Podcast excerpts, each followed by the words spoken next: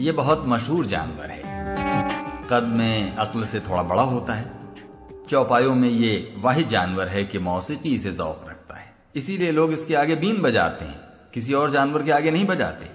भैंस दूध देती है, लेकिन वो नाकाफी होता है।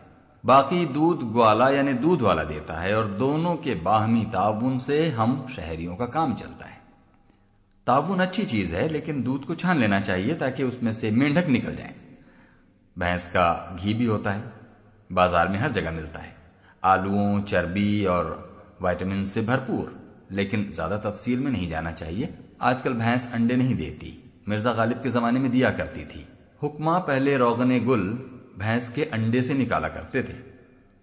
कई अमराज के लिए यह मुफीद तरीन साबित होता है।